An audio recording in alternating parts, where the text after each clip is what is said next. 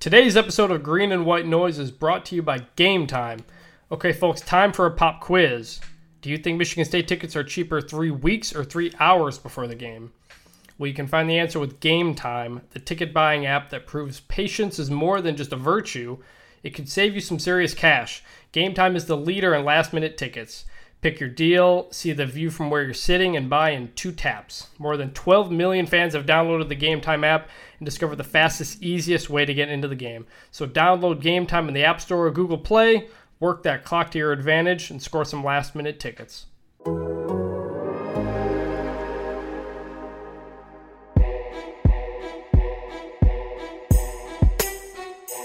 Oh, they'll fake it. Bates throws it. He's got him. Yeah, wide open. He's got Charlie Gantt inside the 10. He can walk in. Spartans win. Touchdown, MSU.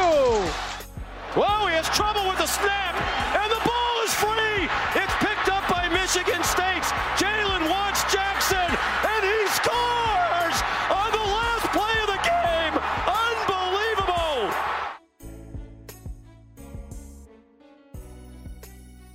Ladies and gentlemen, boys and girls, children of all ages, welcome to Green and White Noise. My name is Chris Vannini. I'm joined by Colton Pouncy. We are your hosts. It's time to talk Michigan State football and try to force a fumble instead of wrapping up and tackling. Colton, you have just gotten back to East Lansing after driving back up from Columbus. We're recording this on Sunday night. How was your trip and how was your travel? Yeah, long day of travel, but Columbus was a good time, man. Uh, the environment there for a night game is absolutely wild and really cool to see in person. You know, you kind of kind of watch from afar, but being there for a night game was was just incredible. Um, the press box was nice. You know, I, I tweeted a couple times, but I downed like six mango smoothies. Actually, it might have been seven. Uh, I kind of lost count there, Seven. but se- might have been seven pushing it. But uh, yeah, it was a good time, man. I liked it. It's a tough, uh, it's a tough gig you got there.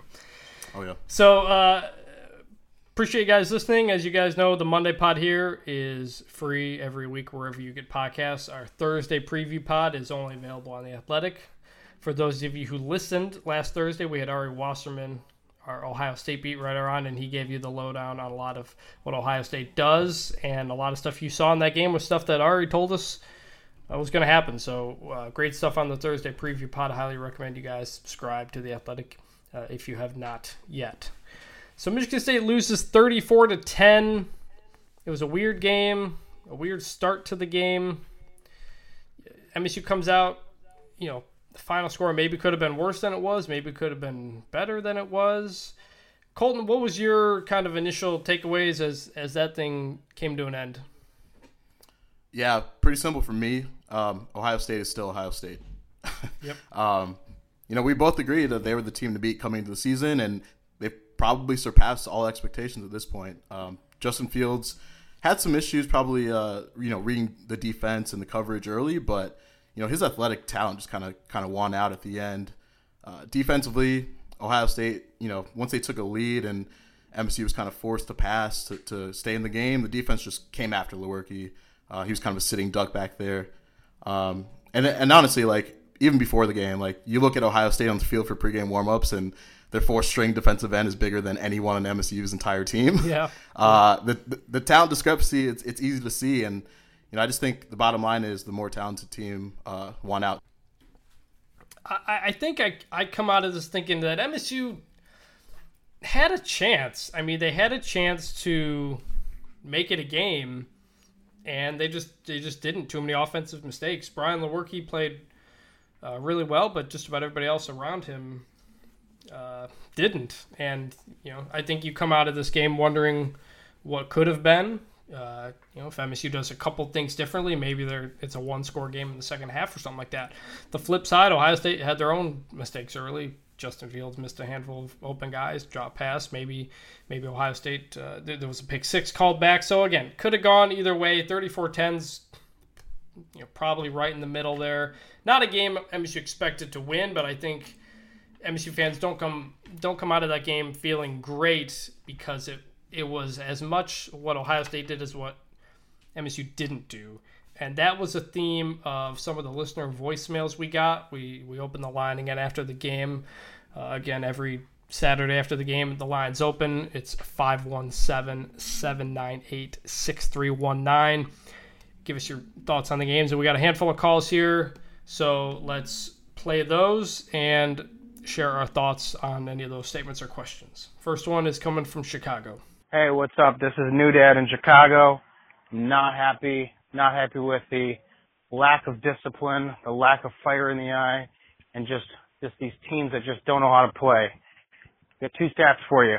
Since 2016, State is one in six against Michigan and Ohio State. Four of those losses, 14 points or more. On top of which, think about it, right? Last four years, Michigan State is 24 and 20 overall with a 500 record in the Big Ten. Unacceptable. D'Antonio needs to have a better fire in the eye. He needs to have these guys ready to play. I don't know if it's scheme. I don't know if it's personnel, but I know that something needs to change and something needs to change quickly.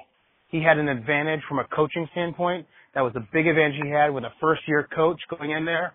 For whatever reason, there's a great, it's a great team, but you know what? We went in there a couple of years ago, backup quarterback, and we got a chance to make the, get the win. Unbelievable the way that turned out.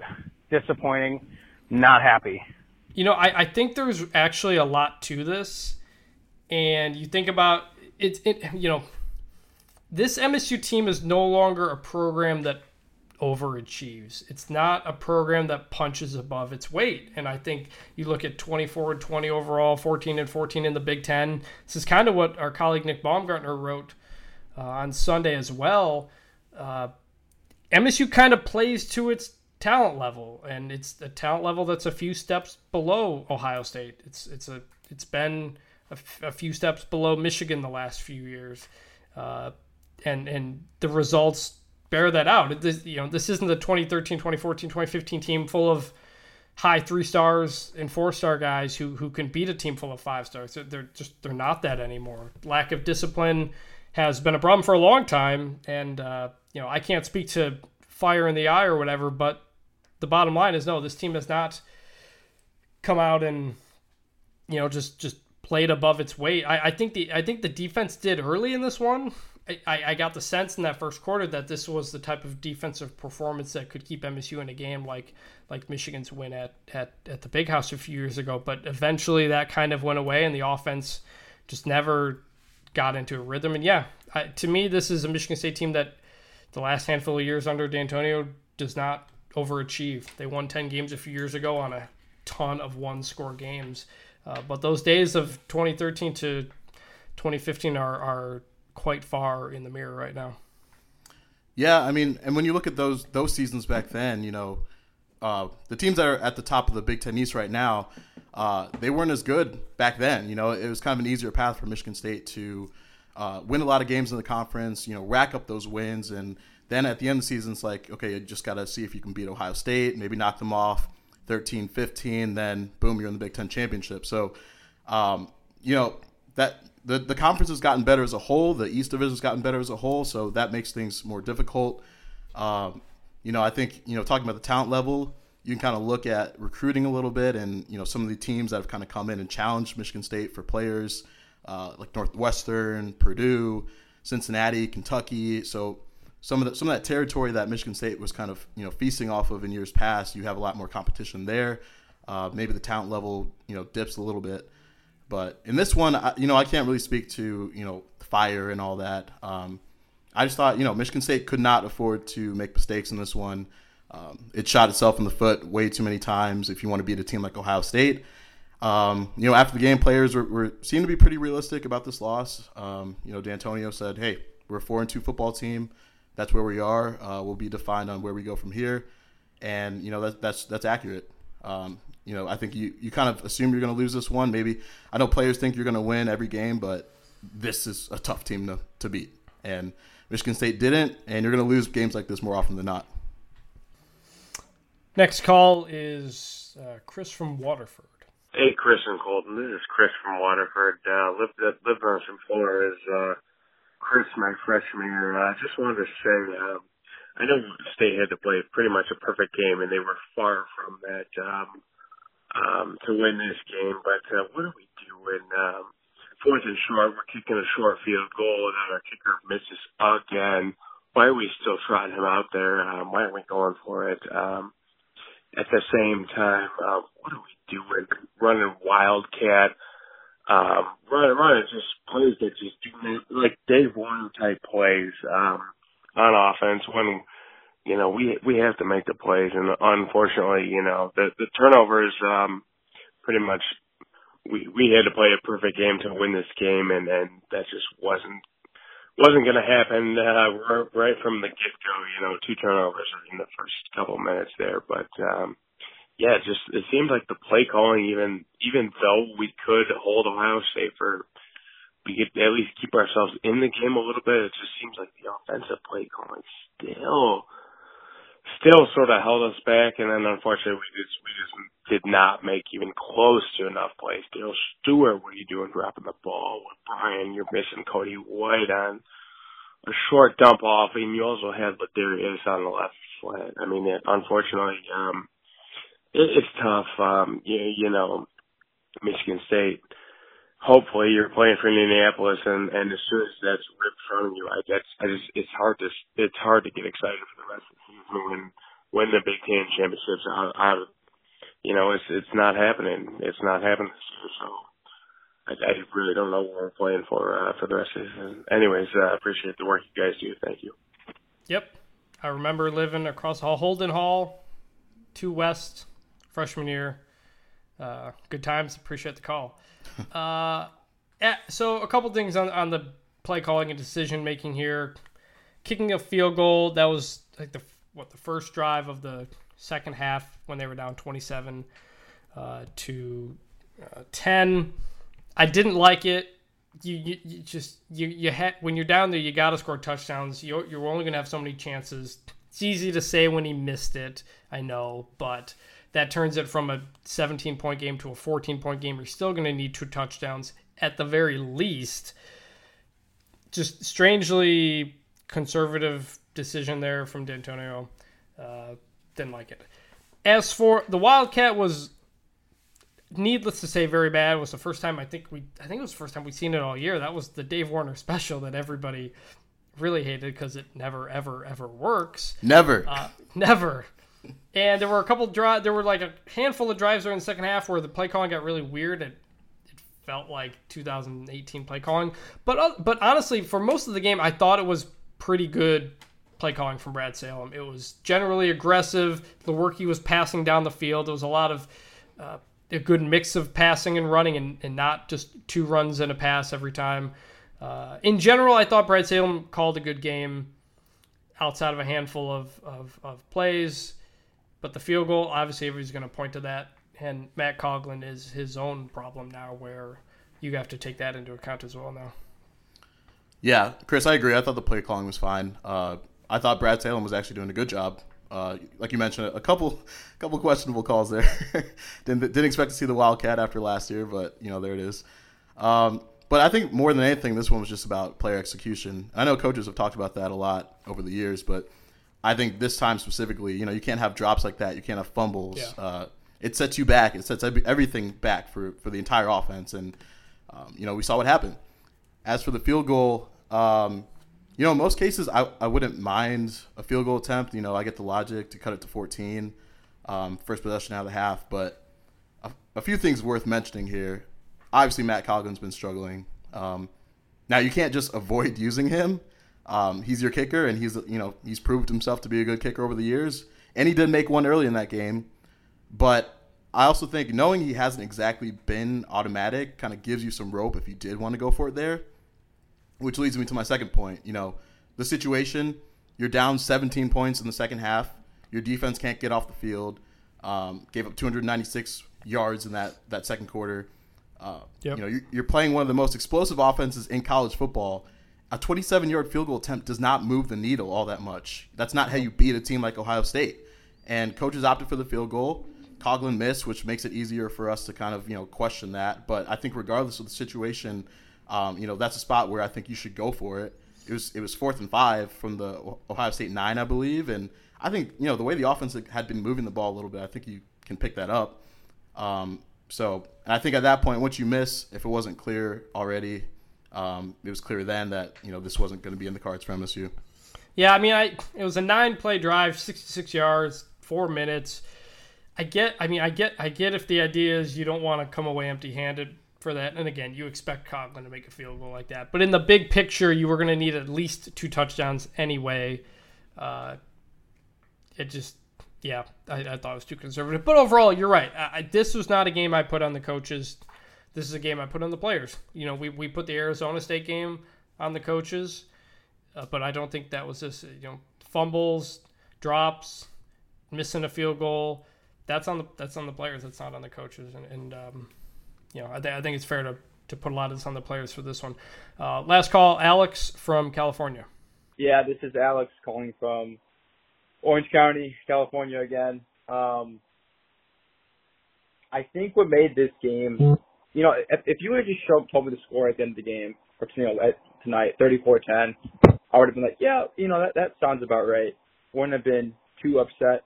But I think just watching the game is what made it so bad. I mean, the, the two fumbles in the first four plays, um, you know, hitting your gaps way too early and letting Fields get out um, on a couple of those plays Just kind of what appeared to be getting mauled at the line of scrimmage as early as the second quarter, giving up 296 yards in the second quarter. Um, the big plays on the ground. I mean, I think I, I think I saw that this was the most rushing yards we allowed since 2017 OSU. I just I thought we would. I'm just a little surprised about how much we were gashed on the ground and, and just the holes that were so available and the sloppiness again. Um, I don't know if part of that was just having to account for Fields' legs, but a little disappointing with that. Um, I think the offense actually looked okay. I'm encouraged about them, believe it or not. Uh, I think next week's going to entirely come down to, you know, can we stop the run again? You know, because obviously Jack Coan's a little bit more one-dimensional with Fields, a little bit. Um, and so we'll see how we regroup. But we'll see. You know, I just disappointed with how the game went, but not surprised by the final score. Um, hopefully we can regroup um, and go into Wisconsin and put together a much more complete game. I felt like this one just had so many, so much sloppiness that seems to be a, a recur- reoccurring theme this year. So hopefully we can cut, cut down on that going forward and, and pull off the upset. All right, go green. So yeah, after you know it was a really good first quarter for the MSU defense, held them to only 16 yards, and but they started to wear down. They started to show some of the problems that we've seen in recent weeks and even last year, which was very bad tackling angles, especially from the back seven, from the defensive backs coming down. Xavier Henderson had, had a good stuff early in the game. Then he gets caught too deep on another one, and J.K. Dobbins takes it for a big run. Uh, they they eventually kind of got pushed around quite a bit. Runs that were going for zero yards in the first quarter were, were going for three or four uh, in, in the second quarter on. Um, you know, I, I, think we knew that there were some flaws with this defense, and uh, Ohio State just had the talent that uh, if if you make a mistake, if you miss a gap, they're going to take it 60 yards. They were able to contain Fields early on, and then a couple times they didn't, and he was gone for 20 yards or something like that. So uh, that's the margin for error. The good news for MSU is you're not going to play a team with that that kind of skill again this year, but those are problems that that uh, you know they're problems that they that have to be shored up. Yeah, you know, for for a team that prides itself on stopping the run each and every week, Michigan State gave up twenty gave up 323 rushing yards. Um, that's the most the team's allowed since 2017, and that game was also against Ohio State in Columbus. Sensing a trend yeah. sensing a trend when a team is really good with really good players. yeah. They take advantage. Yeah. Um, but yeah, you know the the tackling really the last two weeks has been awful. Um, that needs to get cleaned up. Joe Bachie admitted, he, you know, he went for a strip on, on a touchdown play there when he when he yeah. Let's talk up. about let's talk about that right now. We were going to talk about later, but let's talk about that right now. What so what, what did Bachie have to say? Yeah, and he just admitted, you know, he made the wrong call there. He was going for the ball, and he should have just tackled. And you know, that was he was not the only player to make that mistake. Um, you know, Josiah Scott, I think it was uh, Dobbins' long run where he mm-hmm. caught up to him. You know, he has the speed to catch him, and he kind of like flailed flailed at him a little bit and tried to you know go for the ball and just fell, you got to tackle him, man. Like your defense is good enough to get a stop in that area of the field if you can limit him from scoring. Um, and too many players were going for the ball, and you know I think that goes back to you know the, over the summer, you know all the talk about you know creating more turnovers. Uh, defensive ends coach Chuck Bullough kind of came in with this new like ball disrupt ball disruptment program um, where they have these guys practice every day, getting the ball out, you know, scooping, scoring, all that, all that stuff. Um, it's worked so far this year. They've been creating more turnovers, but I don't know if that's kind of affected their mindset in these big moments where they have to make a split decision whether they wrap up or go for the ball, go for the turnover. So I don't know if that's affecting their thought process here, but it was costly in that game because you know you give up a couple of big plays where they should have been tackled right then and there. Yeah, Bachie did it a few times. There were a few times he was going for the strip and did not get the tackle, and uh, yeah, I mean, both of them are just. It looks embarrassing when you're kind of just getting brushed aside because you're not trying to wrap up. And you know, we know Bachie's better than that. He had a great first quarter, was wrapping up, and then just you know maybe the game's getting away from you. You're trying to force a turnover, but you can't do it. You can't do it at the expense of not getting the tackle. The the Josiah Scott one. Uh, even even if you dive and punch it out, nobody else is around there. It's probably going to be recovered by Dobbins anyway. I don't know. Just it was not. It was just another example of uh, problems. And, and you know, n- neither of those plays were the reason for the touchdown. Uh, that that Josiah Scott play was because Xavier Sim- uh, Henderson missed his. Uh, yeah. Uh, missed his gap. That was led to the big run, and, and the catch that Bachie was it was at like the two yard line. Maybe they get a touchdown anyway. But you know, on on a big on a, on a big stage for for being known for hitting hard. It was uh, a little uncharacteristic. Yeah. Yeah. So let's take it to the Le'Veon Bell. How did he do that moment of the game? Uh, for me, it was Lewerke's touchdown pass to Darrell Stewart. Fitted in between a window over a guy. Uh, and it was a tough catch. It was a little low, and Stewart had to kind of fall forward on his knees to make the catch. Uh, really good play between the, both of them. Lewerke had a number of really good passes in windows, and that one uh, especially stood out. Yeah, uh, I thought you know Lewerke was playing really well. Darrell Stewart had a tough game, but uh, you know that's a great touchdown catch. You know he got up and sort of celebrated there with his helmet off. Um, he was enjoying that moment. So yeah, I think that was that's a good choice for this. Um, for for me, I'm going with the defense holding you know this explosive Ohio State offense to three points after back-to-back fumbles. Uh, that could have gotten ugly real quick. Yep. Just just just knowing you know how explosive this offense has been. You know they're averaging 55 points a game coming into this one. They, it looks like they can score anytime they, they get the ball. Uh, you know, come away with three points. You know, obviously you don't want any of those fumbles to happen, but deep in Michigan State territory, you limit them to three points on two possessions. I think that was huge. Um, of course, it did get ugly later, but it could have gotten ugly right then and there. Um, and Michigan State's defense was able to hold up a little bit. Yeah, and speaking of that, that takes us to the John L. Smith screwing it up moment of the game, which John L. Smith screwing up. That was at Ohio Stadium back in 2005 or six. I don't remember which one. Uh, for for uh, you have you have one you just kind of mentioned, but for me, it is the consecutive dropped passes by Darrell Stewart uh, in a 24 to 10. I believe it was a 24-10 game at the time. One of them was a easy crossing route uh, right there, and just just missed it. He had a hand. He had a number of drops in this game. That one, that was that last one was on a third down, uh, ended ended a drive. He has he's had a lot of drops this year, which is strange because I talked about before the season about how strong his hands are, and you know if he gets his hands on it, he's usually going to come down with it. But he's had a lot of drops that are I think are just more mental than anything. Like we've seen him make tough catch after tough catch, hands in there and stuff like that. But some of these easy ones, he's uh, been having a real problem with. So uh, yeah, you know, it was up and down game for Darrell Stewart, who's the top receiver in the Big Ten right now. But uh, a handful of drop passes, especially two in a row, that were very costly. It looked like he he was very frustrated after the second one. I don't know if he threw his mouth guard up in the air or what it was, but uh, it was clear that the frustration was getting to MSU at that point, and uh, they never they never got the momentum Yeah. back. You know, Darrell's made his fair share of really difficult catches when Lewerke's kind of put a lot of zip on it this year.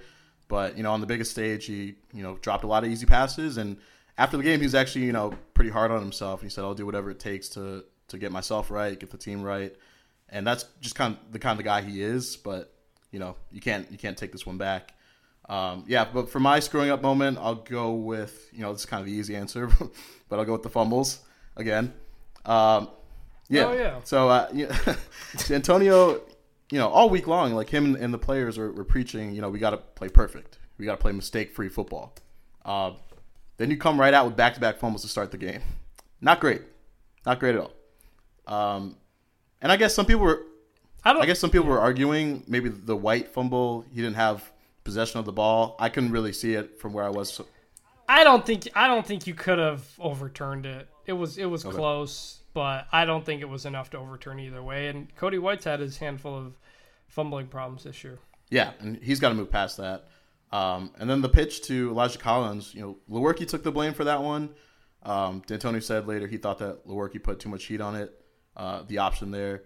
Uh, we didn't get to talk to Eli Collins, but I assume he'd say, you know, that's one he has to catch. So it was kind of, kind of on both sides, I guess you can say. But that you can't have a, a, fumble like that, you know. Um, those fumbles ultimately didn't prove too costly because the defense was able to clean up the damage. But um, those are two possessions you like to have back, and you can argue those fumbles didn't exactly help the offense set the tone for that mistake-free style of football they were looking for. Yep, it was a nightmare start, and the fact that it was only three nothing was a minor miracle. Um, so the Mike Sadler punt of the game, there were actually a lot of really good uh, options here. Yeah. I'm going with the 48 yarder that went out of bounds at the four yard line in the third quarter. Very solid job. You noted during the game that this was a matchup of two very good punters, and it lived up to that. Yeah. I tweeted that and like I think people thought I was trying to be snarky or something, but I was like genuinely excited to watch that punting matchup. Uh, you know, Drew Chrisman like nearly beat Michigan State by himself last year in that game. Yep. Uh, just how many times he pinned them deep in, in its own territory.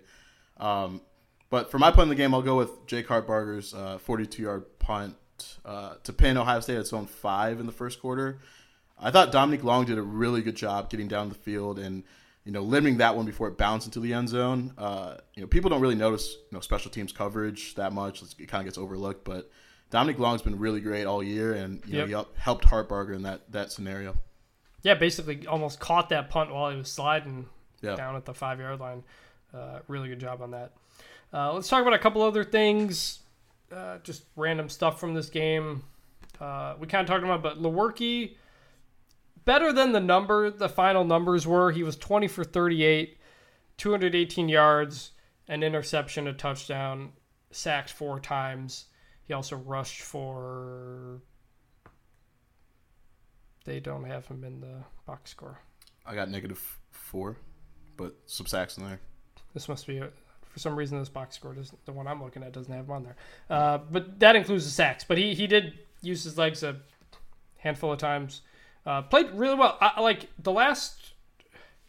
You know, we talked about the Indiana game. We thought was his best decision making game. And even if the numbers didn't bear it out, he made the right call every time. I think he mostly did that here uh, again. And he problem was this time he didn't get much help. There was one big mistake though. He the overthrow down in the red zone when he was rolling out to his left, threw it right. Overthrow would have been a touchdown. The wheel route was open for a touchdown as well, but uh, obviously you want to have that back. But you know that's seven points right there instead of a field goal. I think Ohio State got a touchdown right after, shortly, and a few plays after that. But uh, made again made some really tough throws. I- I, I do think this is perhaps the best he's ever played uh, in his in his career. Um, just for things just aren't clicking in a way that it's leading to a lot of points or it's not leading to the right outcomes every time. But in terms of the decision making and, and getting it there, it's uh, in a vacuum. It's it's very good. I thought Lewerke played very well, much much better than the numbers. A couple of drops, fumbles, other things kind of hurt it. Eventually, the offensive line got run over, and and Lewerke began uh, fearing for his life out there with those Ohio State linemen and, and linebackers. But overall, I thought really good from Lewerke. Do you have anything to, to add on him? Anything from him after the game? Um, you know, you know, he was pretty upset about the loss and everything, but I don't, you know, that game was not lost because of Brian Lewerke. He looked really sharp. No. Um, you know, especially in that first half, the numbers, like you mentioned, they don't really do him justice because there are a ton of drop passes in there by the receivers. But you know, in terms of what you're seeing on the field, you know, he's putting the ball where it needs to be more often than not, and doing it with velocity and zip, and throwing over defenders, and you know, just perfect touch on some of those passes. So. You know, I think it's time to, to put some respect on that man's name. uh, this is a guy who went he went through hell last year. Uh, had people questioning whether he could even be the starter or whether his shoulder would ever be right. And you know, this year it, it hasn't always been pretty. You know, he's missed some plays that have left points on the board. He always has that, you know, a couple plays a game that kind of make you scratch your head. But at the end of the day, I think he deserves a ton of credit for the way he's bounced back in his final season. Um, you know, Brian Lewerke is a good college quarterback that can win you some games, um, and that'll be the task going forward. You know, with this tough schedule coming up here. Yeah. last thoughts on Ohio State.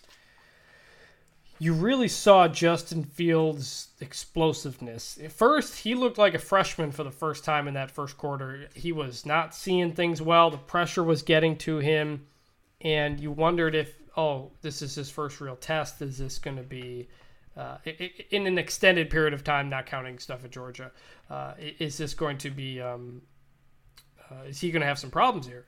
But after the first handful of drives, especially second quarter, you could tell he figured it out. He settled in. He was was no longer looking at the line. He found the open guys and hit him in stride this time after missing them uh, in the first quarter. And he he he he's so big and takes such long strides that he's running a lot faster than he looks down the field. It kind of felt like um, Terrelle Pryor or like Kellen Bond, kind of that, that same running style where he's going, he's just gone before you even realize he's gone. And and I think he's subtly really good at avoiding uh, getting wrapped up in the pocket. Just a couple of shifts one way or the other. MSU could not get to him a t- ton of times. They got some pressure on him, but he was able to wiggle out of it pretty well uh, while keeping his head down the field. By the end, I was very impressed with, with Justin Fields and, and uh, what he's going to do to a lot of teams for a number of years moving forward still. Uh, what did you make of uh, of Fields? Yeah, you know, I, I think he just a really good feel for the game. Um, you know, when the pressure's coming, he can kind of escape and you know roll out and use his mobility to, to make plays and extend plays, and that's something Mark Dantonio talked about. You know, one of the issues for this MSU defense. Um, you know, he kind of struggled in that first first quarter with some of his reads, and you know, kind of you know, you're playing a, a top ten defense, a top fifteen defense in the country for the very first time you know that's that's a tough challenge for any young quarterback. But you know, I think once he got past that first quarter, he kind of locked in and got more comfortable as the game progressed. Uh, obviously, you know, you put up 296 yards in the second quarter. I think you're feeling pretty good about that. Um, and you know, overall, he's a dynamic talent. Uh, you know, Mark Dantonio said after the game, or said in his, his Sunday teleconference that this Ohio State team might be the most talented that you know he's ever gone against, one of the best teams he's ever gone against in, in its current state right now. And a lot of that has to do with Justin Fields and the type of quarterback he is. You know, this is the highest rated recruit that has ever walked onto the field for Ohio State. And that's saying a lot because they've had a ton of four and five star guys here. Um, so to see what he's doing at such a young age, and he's going to get better as the season progresses. Um, you know, not the best stats in this one, uh, 206 yards and two touchdowns through his first interception, but you know the things he can do with his legs, extending plays, all that's there, and he's just going to get better from here. So we're talking maybe you know future first round pick next year. Um, so he's going to be a really good player. Yeah. What did you make of the MSU offensive line? I thought they were okay in the first half. They were all right. I, I expected Chase Young to just be running down Brian Lewerke left and right. And um, the second half, you know, they kind of wore down. Jordan Reed just apparently decided not to block a guy on that one play. I I don't understand what the call is there and why he's. I don't know. It's very weird. But uh, you know, Elijah Collins finished with 63 yards on 12 carries, 5.2 per carry. Uh, he showed some good bursts. There were a handful of holes a couple of times. I, the MSU offensive line was not. I, I know Lewerke ended up getting sacked four times by the end, but for at least the first half, they held up better than I thought they did. Thought they would have. I, I, I picked I picked a 45 to 10 game, and I thought it was just going to be Lewerke running for his life all day, and it wasn't totally the case. But um, you know, do you have any thoughts on that? Yeah, you know, I think Lewerke was so you know sure of himself in that first half, um, just so in command with what he wanted to do with the ball that that kind of you know hid the offensive line a little bit, and um, you know you didn't see a ton of Chase Young in that first half. But once Michigan State got down, and you know you're trailing by 17 points and even more, 24 points, and then you just got to start throwing the ball. Ohio State knows you're going to throw the ball, so they're just sending dudes Yeah. after you, and, and that's where we saw some of the struggles come in. Um, you saw the sacks rack up. Lewerke was a sitting duck, and um, you know I think that's that's a result of the situation in that in that point in the game. But you know you, we weren't expecting this Michigan State offensive line to you know kind of mask Ohio State's in a way. So I, I think the performance, you know, hit or miss at times throughout the game, but um, I really think it was that, that second half and just you know the, the situation of the game that kind of uh, turned things up for Ohio State's defense there. Yeah. So next is a trip to Wisconsin. We will talk about that on Thursday. Uh, but any last feelings on MSU coming out of this game? To me, you know, if if they if the offense connects on those mistakes that they made, if Lewerke hits a guy, if they don't fumble the ball away, if Darrell Stewart doesn't drop some passes, and the offense plays like that, this could be a team that still wins eight or nine games. You know, that would that would put you at uh, one or two losses the rest of the way. Um, but if they don't put it together and they don't get it all clicking, it's a team that could go seven and five, or even if things get really bad, six and six. I, I probably not going to happen, but could be a seven and five, six six type of team if they don't put it all together. It, it's weird because MSU like offensively, the the raw numbers look good, but it's just it hasn't really clicked very much in games. Put it all together, so uh, still as this tough stretch comes up, Wisconsin and Penn State, and um, and, and Michigan down the road. Still hard to know where the season's going to go, but do you have any final thoughts on kind of where MSU stands coming out of this test? Yeah, you know, I, I just think it's more about what's next. Um, this game, it would have been tough to win, uh, regardless of you know how MSU played. Uh, even if they had some breaks go their way, uh, Ohio State's just just the better team. So I think after this, you, you got to regroup because your season is on the line right here. This is it. You go 0 2 against you know Wisconsin coming up here. Uh, you lose to Penn State at home, then you have four losses. You're four and four at that point, with another game against you know a ranked Michigan team in Ann Arbor. Uh, you lose that one, you're at five losses. So that that'd be a huge disappointment considering you know some of the expectations that players had for themselves, and you know the, the talk of a of a ten win season. I think you know you're stuck at seven and five. I think that's a disappointment, and that's assuming you win you know against Rutgers and Maryland and Illinois. You know you never know if you're going to lose one of those. Um, and on on the flip side, you know if you do split Wisconsin and and Penn State, and you know you take care of business against the teams that you're supposed to take care of business against, um, and then you beat Michigan, you know that's that's a nine and three regular season. Uh, you make a bowl uh, chance for ten wins. That's you know essentially kind of what we predicted before the season. So you're kind of right in line there. It's not the Big Ten championship season that people had hoped for, but that's still a nice year with with a chance for double digit wins. So you know you can't get to that point unless you you you win one of these next two. Uh, position yourself to pick up those easy wins against Illinois, um, and then you you obviously have to beat Michigan at the end of the year. So I think that's kind of what you're looking at if you're an MSU fan at this point. But either way, this is likely to be the first full four-year D'Antonio class that does not win uh, the Big Ten, unless some things get uh, get a little freaky down the stretch. Uh, Colton, anything coming up this week uh, yet that readers should be looking for? And I know you got some stuff coming out of the game. Yeah. Uh, upon further review, we'll be up Monday. Um, just kind of recapping some of the things that we talked about in this podcast, but going maybe a little bit further in, in depth with that. Um, It's good stuff up- in there. Good good stuff in there with numbers and all sorts of stuff. Yeah. highly recommend you check that out. appreciate that. And then, um, yeah, I'll hop on a live Q and A with our Wisconsin beat writer uh, Jesse Temple, and th- that's always you know really cool subscriber feature, and I really enjoy doing those things and, and chatting with you guys. So I think that'll be 2 p.m. Eastern time. I think that's kind of the, the time that we've mapped out. So yeah, feel free What, to what ask. what day is that? That oh sorry yeah that'll be Wednesday. Um, so yeah, feel free to ask Jesse any Wisconsin related questions you might have.